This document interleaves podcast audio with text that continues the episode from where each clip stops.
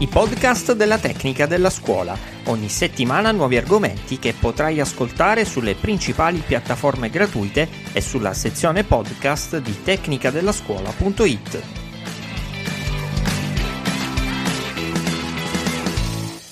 Azione chiave 2 per le scuole e quindi i partenariati. Ma quali sono i progetti di partenariato che le scuole possono presentare? E quali le prossime scadenze? Sono Sofia Di Carluccio, docente di lingua inglese, progettista e valutatrice di progetti europei. La nostra attenzione oggi sarà rivolta ai partenariati su piccola scala, o anche detti KA 210. Perché fare un partenariato su piccola scala? Ed esattamente cosa si può fare? Intanto iniziamo col dire che favoriscono la partecipazione di newcomers e organizzazioni con limitata capacità operativa supportano l'inclusione di gruppi target con minori opportunità, sostengono la cittadinanza europea e la dimensione europea. Concretamente tutto questo poi si realizza con un modulo di candidatura davvero molto facile. I requisiti amministrativi sono poi semplificati, la durata è breve e gli importi sono limitati. Cosa si può fare però esattamente con un partenariato su piccola scala? Intanto si possono scambiare pratiche e apprendere tra pari per sostenere lo sviluppo, il trasferimento e l'attuazione di metodi educativi.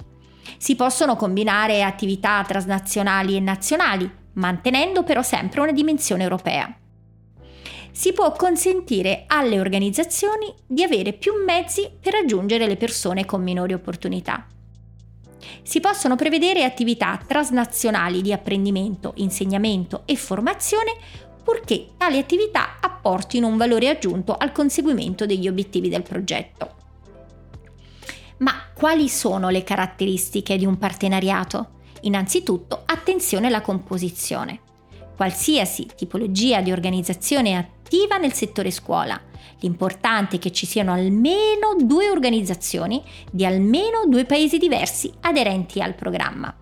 E non c'è un numero massimo di partner. La durata può variare da 6 a 24 mesi e le sedi delle attività di progetto per incontri oppure eventi possono essere o le sedi dei partner o le sedi delle istituzioni europee. Attenzione, in questo caso però bisogna giustificarlo. E le scadenze sono, la prima è veramente prossima, e cioè il 5 marzo 2024 alle 12. Ma se non vi sentite pronti, non c'è alcun problema. Avete un'altra opportunità che è quella del 1 ottobre 2024, sempre alle 12, e avrete tempo per pianificare. Per ogni scadenza, un istituto può presentare come coordinatore una sola candidatura KA 210, contando i settori scuola, VET ed educazione degli adulti.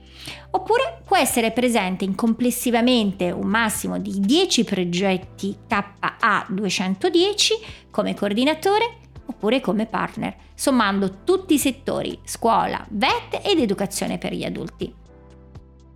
Parliamo del finanziamento. Ebbene, Abbiamo detto prima che il finanziamento è anche molto basico, e cioè abbiamo degli importi limitati, che sono due importi forfettari e possono essere o 30.000 oppure 60.000 euro. Questo mm, budget viene definito all'atto proprio nella fase di candidatura. In base a cosa? In base agli obiettivi da raggiungere, alle attività da intraprendere e ai risultati da ottenere e sarà il coordinatore a gestire l'intero ammontare del finanziamento e quindi a redistribuirlo tra i partner. Ma adesso parliamo concretamente. Come si costruisce un progetto? Allora, si parte dall'ideazione e la pianificazione, e cioè perché cooperare con altri partner? E poi si fa l'analisi dei bisogni comuni, la corrispondenza con le tematiche delle azioni del programma, la ricerca dei partner ad hoc gli obiettivi comuni da raggiungere e poi i risultati comuni da realizzare. La fase successiva è quella dell'implementazione, e cioè quali sono le attività da svolgere a livello locale e presso i partner per raggiungere gli obiettivi comuni prefissati? Lo step successivo è quello del monitoraggio e della valutazione, e cioè si effettua un'analisi strutturata, qualitativa e quantitativa delle attività che si stanno svolgendo e dei risultati che si stanno conseguendo. E poi vi è la conclusione del progetto. quali risultati sono stati raggiunti e poi questi hanno soddisfatto i bisogni? L'impatto dei risultati poi deve essere valutato, e cioè bisogna vedere che impatto c'è stato sulle organizzazioni coinvolte, sul territorio dei partner e oltre. E poi disseminazione e valorizzazione, e cioè chi far conoscere e come condividere i risultati. Vi è poi la sostenibilità, che è un aspetto non meno importante, e cioè l'uso dei risultati dopo la conclusione del progetto. Ma a questo punto, come viene valutata una candidatura?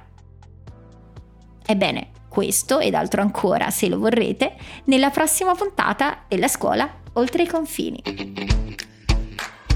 I podcast della tecnica della scuola. Ogni settimana nuovi argomenti che potrai ascoltare sulle principali piattaforme gratuite e sulla sezione podcast di tecnicadellascuola.it.